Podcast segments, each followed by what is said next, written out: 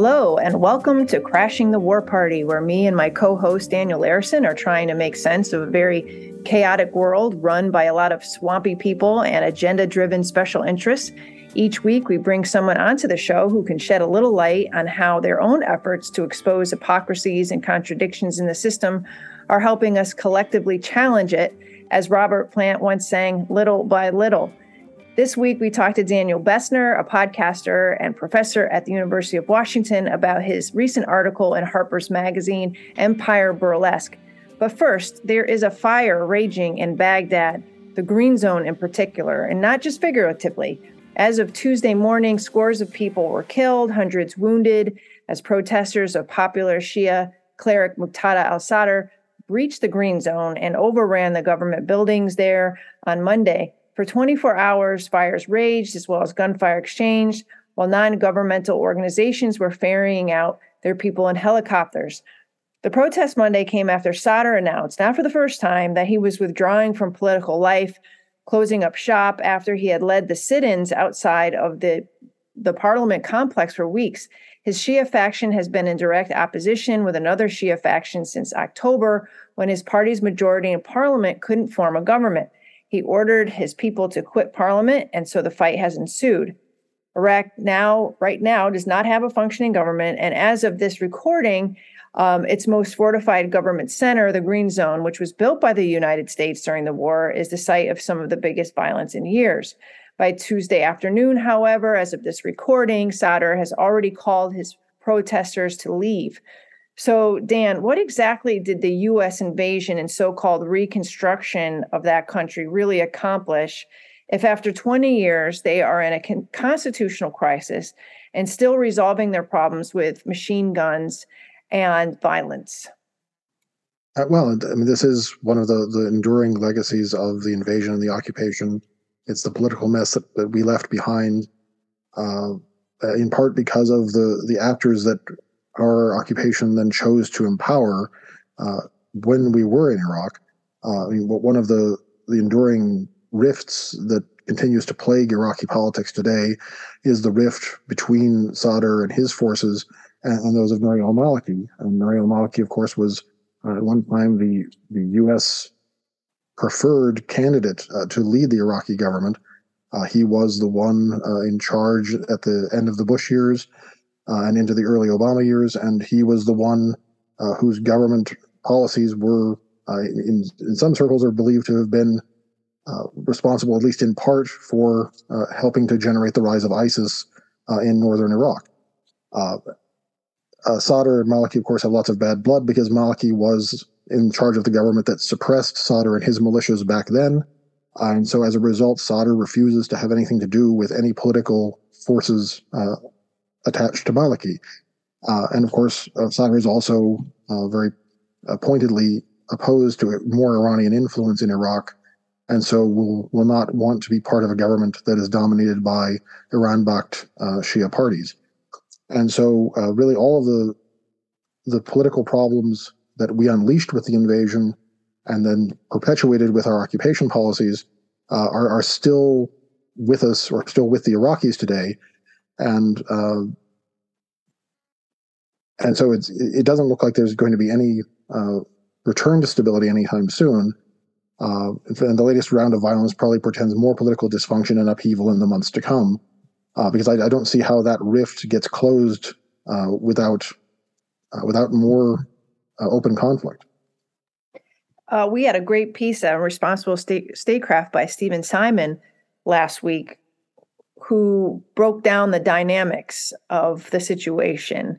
And the bottom line was that you know if the if the United States had hurt its credibility and had not you know maintained serious diplomatic ties and connections with the government there before it really screwed it up when it took out assassinated Qasem Soleimani uh, the revered Iranian general of the Quds Force in 2020. And so that has left the United States in a real, like, you know, um, emasculated situation where it can't do anything. It has no uh, influence over the political process right now. It certainly has no influence with the Shia factions. And so all it could do is stand by and maybe offer some statements and and and and and put out a hand once in a while and and say hey guys let's let's tamp down the hostility here and the tensions. But really it doesn't have any uh, uh effective um, use uh, for you know you know the diplomatic um, tools that it could or should have after 20 years of being part of the reconstruction of that country you would think that um, we would have better seat at the table but we don't and if we didn't before killing the uh, iranian general the, the top iranian general um, on iraqi soil by the way uh, was it, it, sort of sealed the deal against um, any real relationship there. Right. Well, we through through the, those uh, attacks that happened during the Trump administration, the, the U.S. Uh, soured its relationship uh, with the Iraqi government. Of course, uh, prompted calls from the Iraqi parliament uh, for all U.S. forces to leave Iraq, and and I believe the Iraqi government still expects that departure to happen uh, at some point.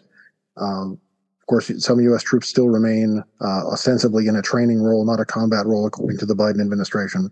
But as uh, I think as Annelle Sheline has pointed out, uh, that's really just a, a, relabeling of the same mission uh, to make it more palatable uh, for both the Iraqis and the administration.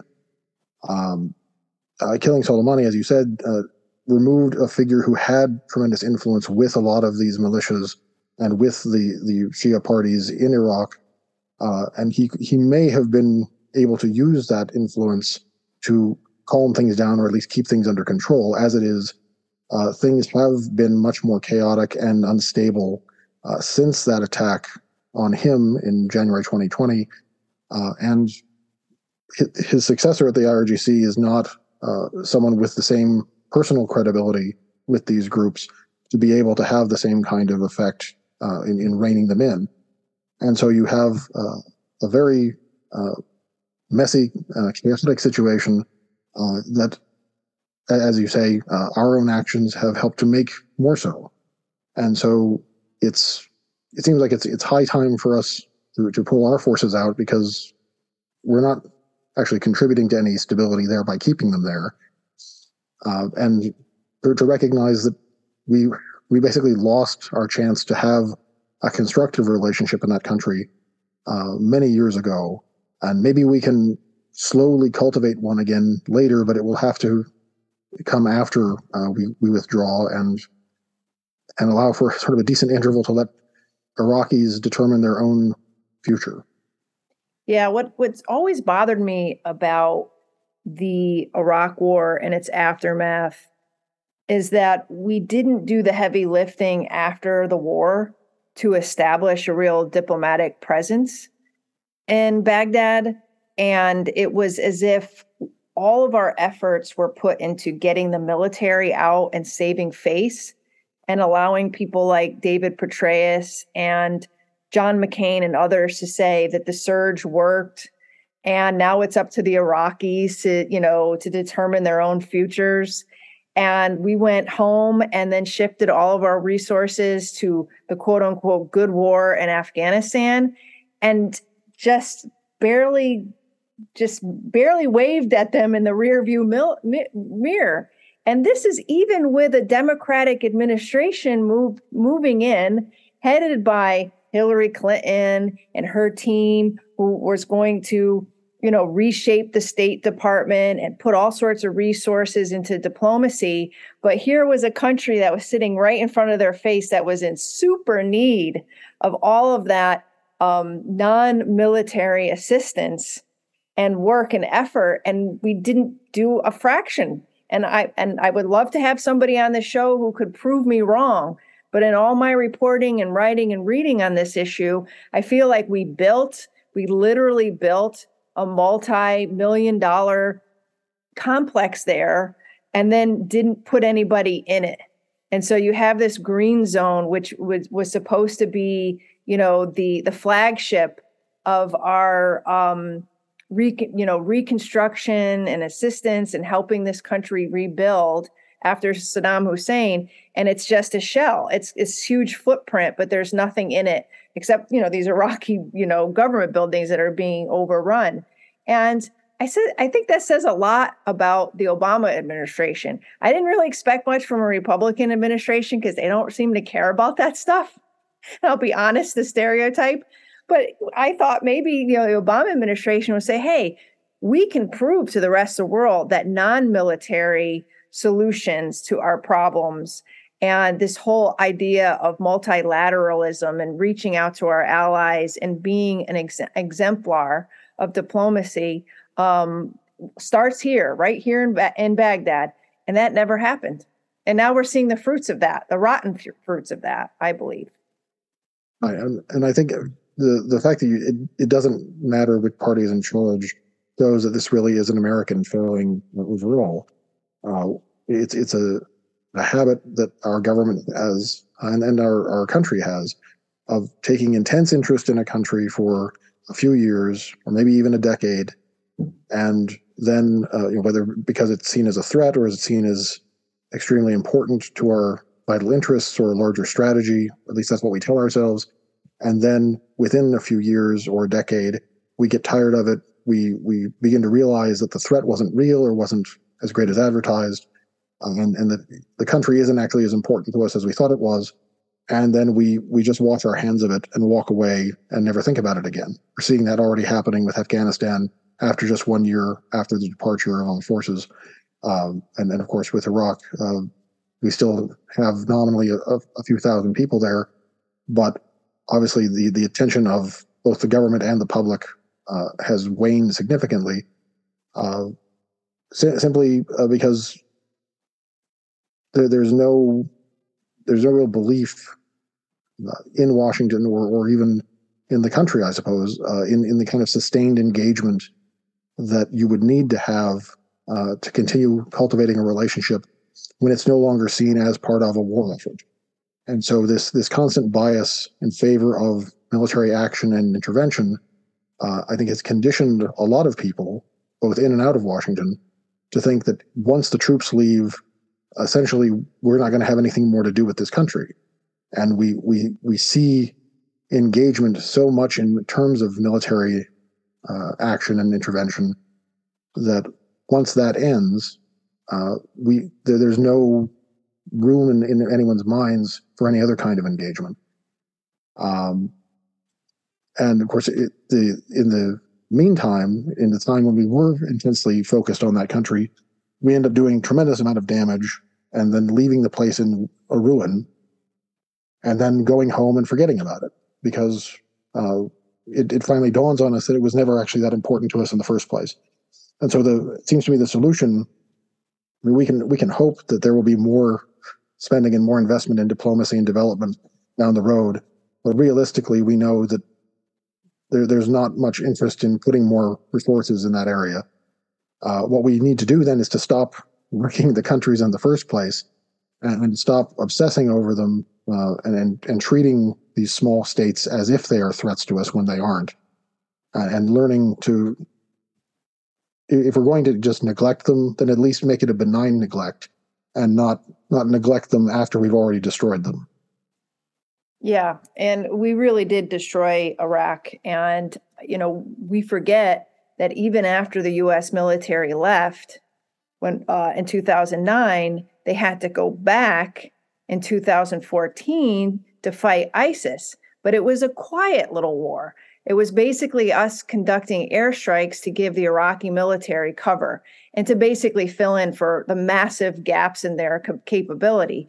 And what happened was, while the United States was way beyond Iraq at that time, you know, we helped to destroy whole cities like Mosul, which is still in mm-hmm. ruins today. I did a piece, was it like last year, about Mosul and the refugees and the fact that they don't have a functioning like um, government there, or at least a government that actually can pay salaries and and pay to um, to reconstruct landscapes there. And I I hadn't realized that the city was still in ruins and there were bodies still buried under the buildings that the the local governments just still didn't have the wherewithal to to to get the bodies out there and start fixing things. Um, it was like as though it was just um, an apocalypse, and we played a role in that. We would say, well, we had to get rid of ISIS, so we had to level the city, um, but we just turned around and left, and never, and to this day, have not really um, paid. Um, and in terms of any um, assistance to redevelop that that city, much less take care of the, the, the humanitarian crisis that has ensued. There are still people living in camps um, who are are finally going back and facing hostilities because of the whole ISIS thing. I mean, it's it's a real um, nightmare for Iraqis, and we have long, long forgotten about it um, as a, as an American, um, you know, society and that's that's nice for Washington because they don't have to pay and they don't have to be reminded of their failures. But I suggest we we we, we try to to recall and remember the lessons here as we're all you know rah rah you know let's give more weapons to Ukraine and then watch that country be destroyed um, through um, a military intervention. Ukrainians need to to take heed and say, hey this is how like you said this is how america rolls. We go in we help destroy a place and then we walk away. So yeah we might be given billions today but when your when your country is in rubble and ruin don't really expect that the united states is going to care much about that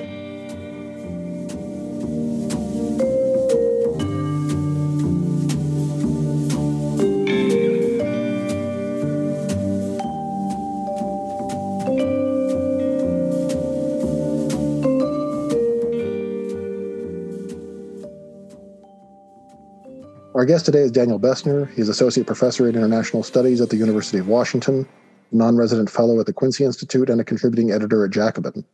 He is an intellectual historian of U.S. foreign relations and the author of Democracy in Exile, Hans Speier, and the Rise of the Defense Intellectual. He is also co host of the American Prestige podcast along with Derek Davison. Welcome to the show. Thanks very much for having me. Uh, yeah, it's our pleasure to have you on. Uh, thanks for making the time. Um, you wrote a very interesting essay for Harper's uh, earlier this summer.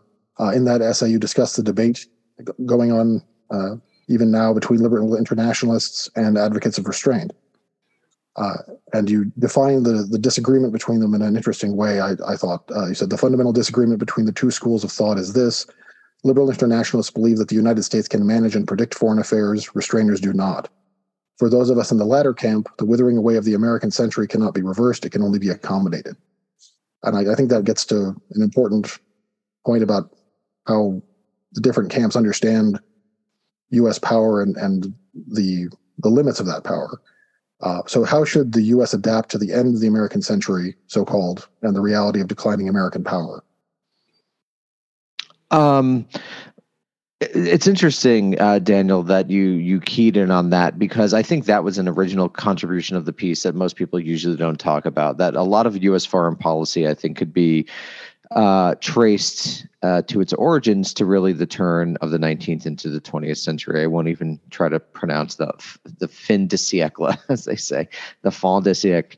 Um, in the sense that this was a moment when a lot of the techniques and technologies of modernity led people across the political spectrum from the far left to the far right to believe that they would be able to manage political affairs in ways that they that they really hadn't previously and and from that maelstrom i think the, the what turned out to be the mo- most victorious ideology was what we might call, broadly speaking, liberalism. Um, and, and in the United States, I think, to some sense, modern conservatives and, and modern small L liberals are all operating under the rubric of liberalism.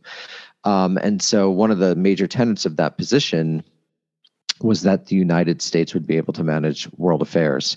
Um, and I think that that empirical history has proven otherwise. And ironically, a, a lot of the people who initially began to critique that uh, are, were, were, on the radical right, people like Friedrich Hayek, people like Ludwig von Mises, this entire Methodenstreit that happened in the first half of the 20th century at various moments. Um, and I think that that it's interesting now because you see people who self-identify as leftists, like myself, embracing what 100 years ago might have been considered a rather conservative criticism of the ability to basically socially manage affairs. Um, and I think that it, it's interesting because I think we would have to disaggregate because, in some sense, ironically, I think we have the tools and technology for central planning with something like Amazon, right? You have the algorithm noting at every second what people are buying, where they're buying it from, et cetera. While at the same time, it's been pretty demonstrated pretty pretty positively to my to my, my understanding that you can't control politics qua politics like that or international affairs like that. So I know that wasn't quite your question, but I wanted to key in on that. Should I move on to your question about what should the U.S. do? Yeah, sure. Um, so I think the U.S. should basically accommodate new material realities and, and appreciate that whether it's 10 years, 25 years, 50 years, 75 years, or 100 years, it's not going to be able to dominate international affairs like it did after 1945 or after 1991. So if that's the the the long-term, almost inevitable conclusion of U.S. hegemony, then we should be dealing with that reality as opposed to trying to just ignore it. And so, what does that mean on the ground? Um, I think it basically means security transitions around the world. Uh, I I, I, in an in an ideal world, if the United States left the region, that that wouldn't lead to war. But I think that is not we don't live in an ideal world and i think there is a form of responsibility even if i don't like the american empire for the united states not to just cut and run from places. I take that obligation seriously. So i think we should basically engage in decades long security transitions. However i, I am an internationalist. I'm a globalist.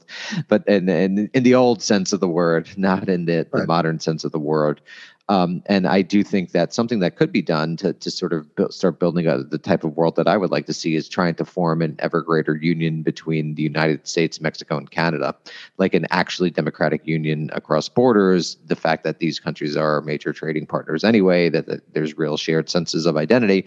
So it's basically trying to build the type of world I would like to see here more at home, a social democratic world, a, a world that takes borders less seriously. Um, at home as opposed to trying to do it abroad. So sorry I talked for a while, but that's the long and the short of it. Maybe the no, long that's, of it. That's fine. Um, and you're talking about the the, the changed material realities. Uh, as as you noted in the essay, the, the, American century was basically an aberration created by the circumstances of World War II and its aftermath, and then it kept going uh, after the collapse of the Soviet Union for for lack of having a, a serious adversary to to oppose it. Um, but that's those conditions are now changing, uh, and and we can't we can't summon up the the world that existed uh, in 1945 or 1950. Uh, so if it can't be uh, recreated, uh, we will have to adapt to a new reality.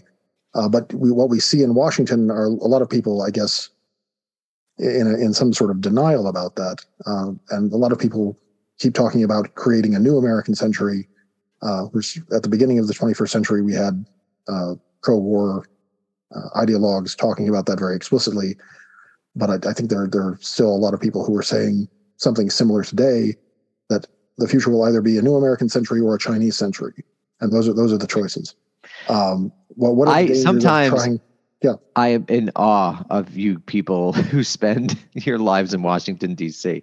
Like I just can't imagine the frustration. Like one of the reason, reasons that I didn't pursue a career as a foreign policy professional. Is that like so obvious what's going to happen. I, I don't think i'm i'm, I'm uh, this is not like some great insight into the future of, of world. It's so it's so clear. But the interests and the institutions and the ideologies are so powerful that you can't even have what is what is a, an obvious normal conversation.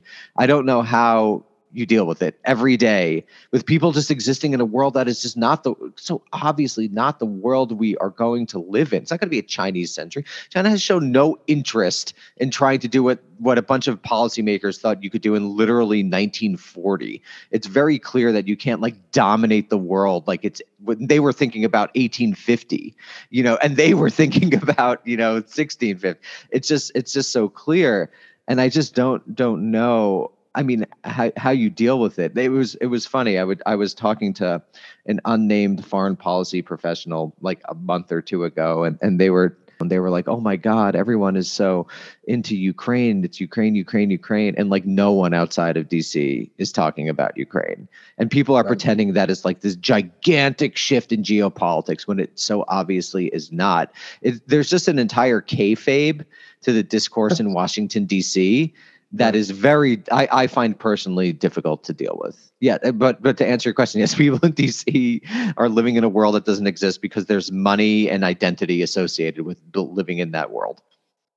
I definitely. Well yeah and the, the kayfabe is a, a good uh, way to describe it because they they try to to keep the kayfabe going even when everything is blowing up all around them.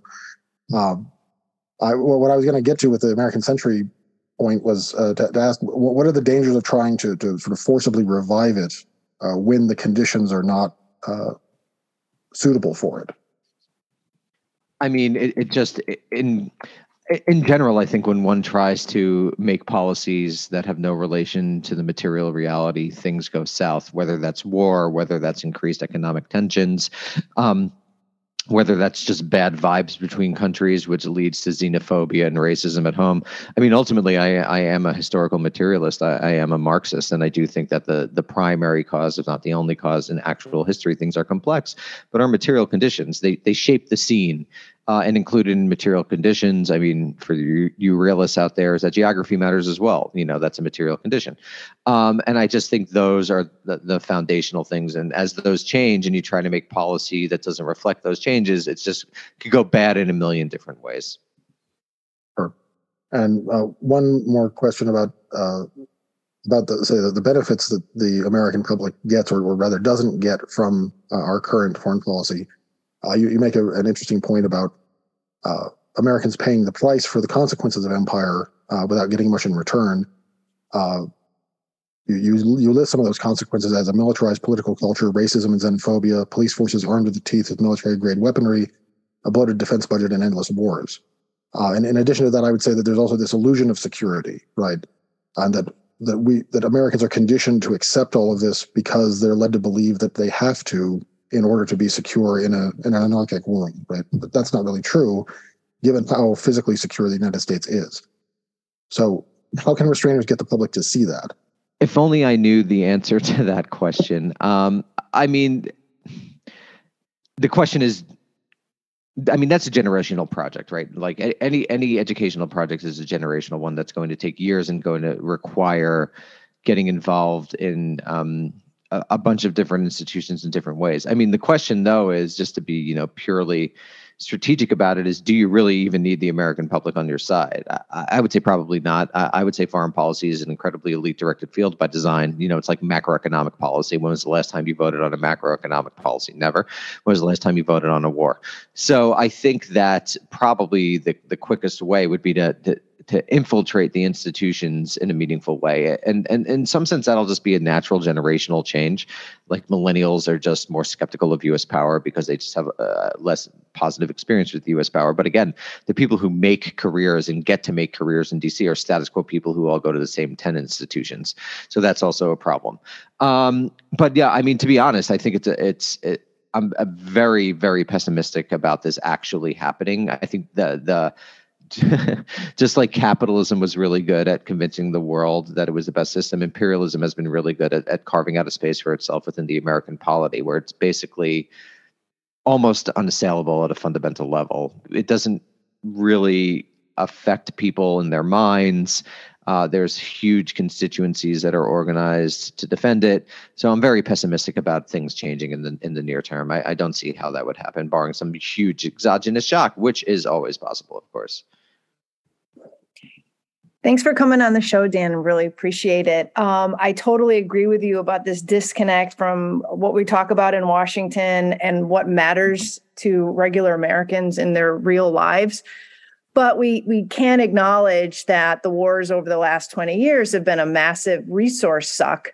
Um, and we've just put $13 billion worth of weapons and aid or even more aid than that, uh, but weapons certainly into Ukraine, into that war there over the last summer.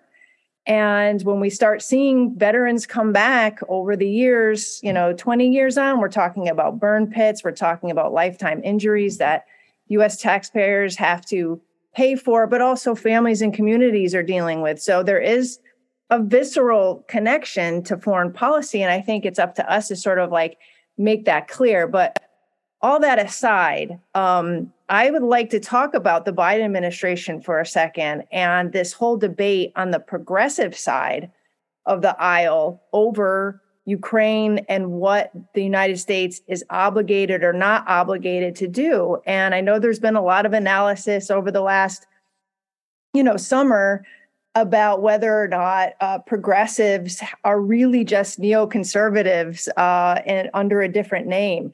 That that they really inherently believe that we have an obligation to intervene militarily when there is a humanitarian cause or a moral cause and that the Biden administration, by setting up this idea of autocracies versus democracies, and that the United States should continue to lead a global rules based order that challenges autocracies like Vladimir Putin and Viktor Orban and the rest, um, is that just the flip side of the um, crusading Cold War warrior ethos on the right?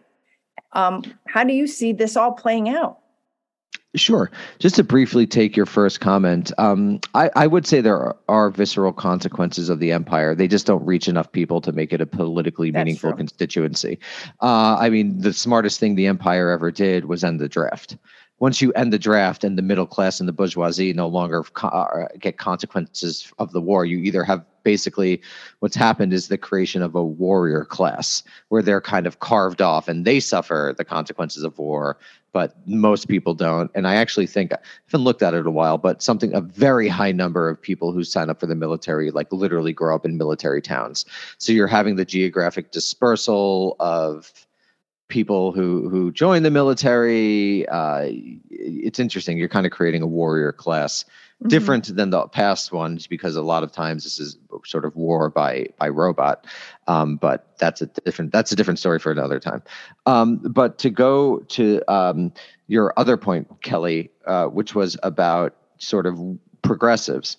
So I think basically neoconservatives and liberal internationalists slash progressives, they're they're part of the same genealogy. It's this liberal internationalism that was formed by Woodrow Wilson in World War One and then disseminated throughout the American polity. Neoconservatives are the right of that ideology, and progressives are the center and the center left. You know, as everyone knows, neoconservatives are more into unilateralism. They have a more of a crusading spirit about them, let's say, whereas liberal internationalists are more into international law and more into multilateralism. But ultimately, both have the same fundamental premise, which is that the United States should dominate the world. So that's what I w- that's what I would say uh, about that. Someone's uh, a quote unquote progressive is arguing in favor of intervention in Ukraine. It's not exactly surprising. There were a lot of Cold War liberals who were arguing for intervention in the 1950s and the 1960s. There was a lot, a lot of people on the right who were arguing for exact those exact same interventions. I, I mean, the real shift came, I think, between let's say 46 and 52, when both Henry Wallace on the left and Robert Taft on the right were effectively made. They were pushed out because both parties converged on the hegemonic position. So there's not that much difference fundamentally between neoconservatives and liberal internationalists, even though I know people in DC like like these distinctions again because it's like you know the narcissism of small differences.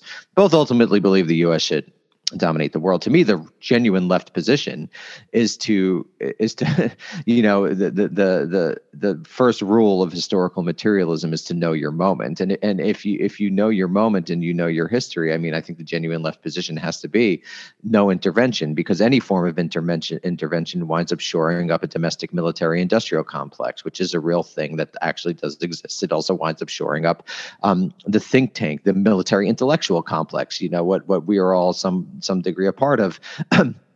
in DC, sort of the brain of the empire.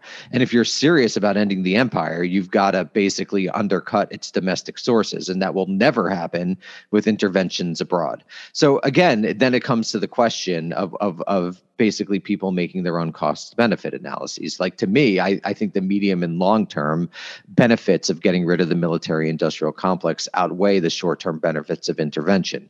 When you're in DC and your literal career is made by moving from foreign policy crisis to foreign policy crisis, you can't exactly argue that. You're not going to get hired.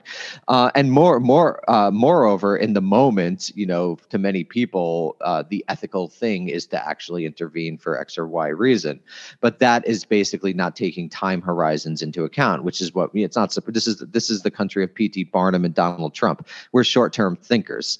Uh, we're, we're we're not exactly long-term planners here, and I think you see that mirrored in our foreign policy discussion, where it's from crisis to crisis the crisis, and this has been the case since 1945. You could literally tell the story of American foreign policies just moving from crisis to crisis. Ukraine now, in two years, it'll be something else. A few years ago, it was ISIS. A few years before that, it was uh, whatever Islamic jihadism, whatever. That it's we're just going to move to the next crisis, um, and that's how people make money, and that's how people make careers, and that's how people write articles. So uh, again, and some to some degree, uh, once again shows how capitalism just perverts everything.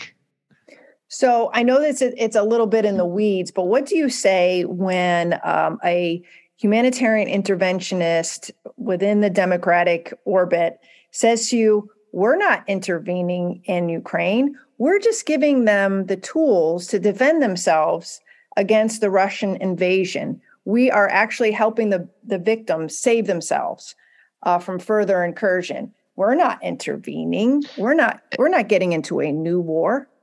Yeah, it's just not a serious argument. I mean, this is the problem, and and, and like I would just be like, okay, that's that's not that's not serious.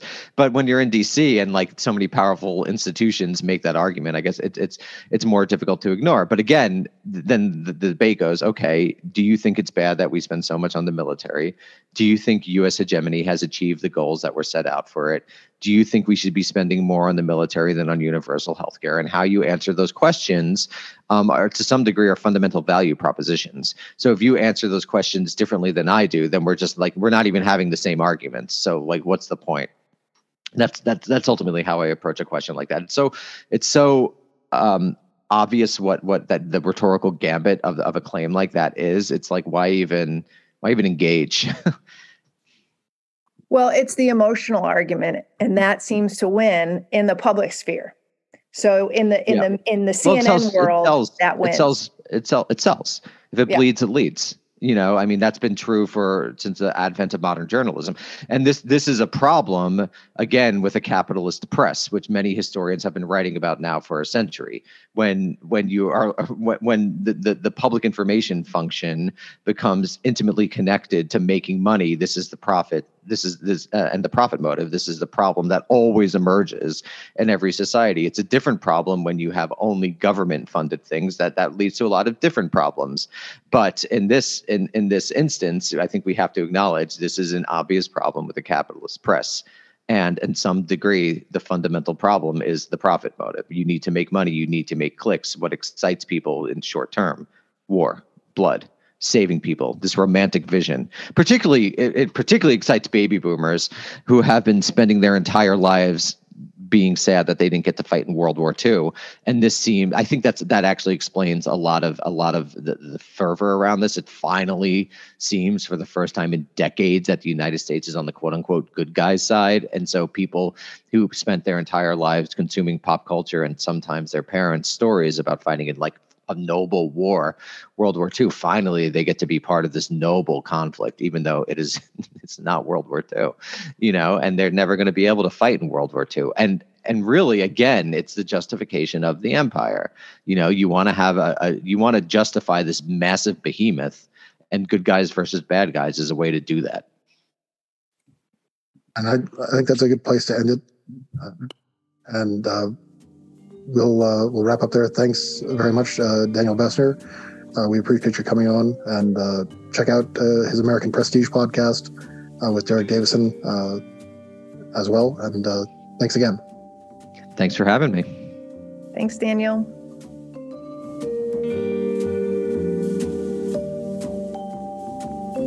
Thank you again for tuning into today's episode. If you enjoy and value real conversations such as these, please leave us a five star rating on your favorite podcaster of choice. Right now, Crashing the War Party can be found on Stitcher, TuneIn, and at Substack at crashingthewarparty.substack.com, where you can also sign up for our newsletter.